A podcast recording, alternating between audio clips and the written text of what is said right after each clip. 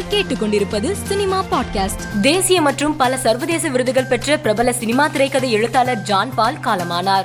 இவரின் மறைவுக்கு நடிகர்கள் மம்மூட்டி மோகன்லால் உள்ளிட்ட பலர் இரங்கல் தெரிவித்துள்ளனர். தெலுங்கு திரையுலகின் முன்னணி நடிகையாக வலம் வரும் கீர்த்தி ஷெட்டி தி வாரியர் படத்தின் செய்தியாளர் சந்திப்பில் பங்கேற்றார். அப்போது படத்தில் இடம்பெறும் விசிலடிக்கும் காட்சி போல மேடையிலேயே விசிலடித்து அனைவரையும் கவர்ந்தார். கேஜிஎஃப் படங்களை தயாரித்த ஹோம்பாலி பிலிம்ஸின் அடுத்த படத்தை சுதா கொங்கரா இயக்க உள்ளார் இதில் நடிகர் சூர்யா கதாநாயகனாக நடிக்க உள்ளதாக தகவல் வெளியாகியுள்ளது. தமிழ் சினிமாவின் முன்னணி இயக்குநராக வலம் வரும் இயக்குனர் ப. ரஞ்சித் இளையராஜா குறித்த சர்ச்சை குறித்து பேசியுள்ளார்.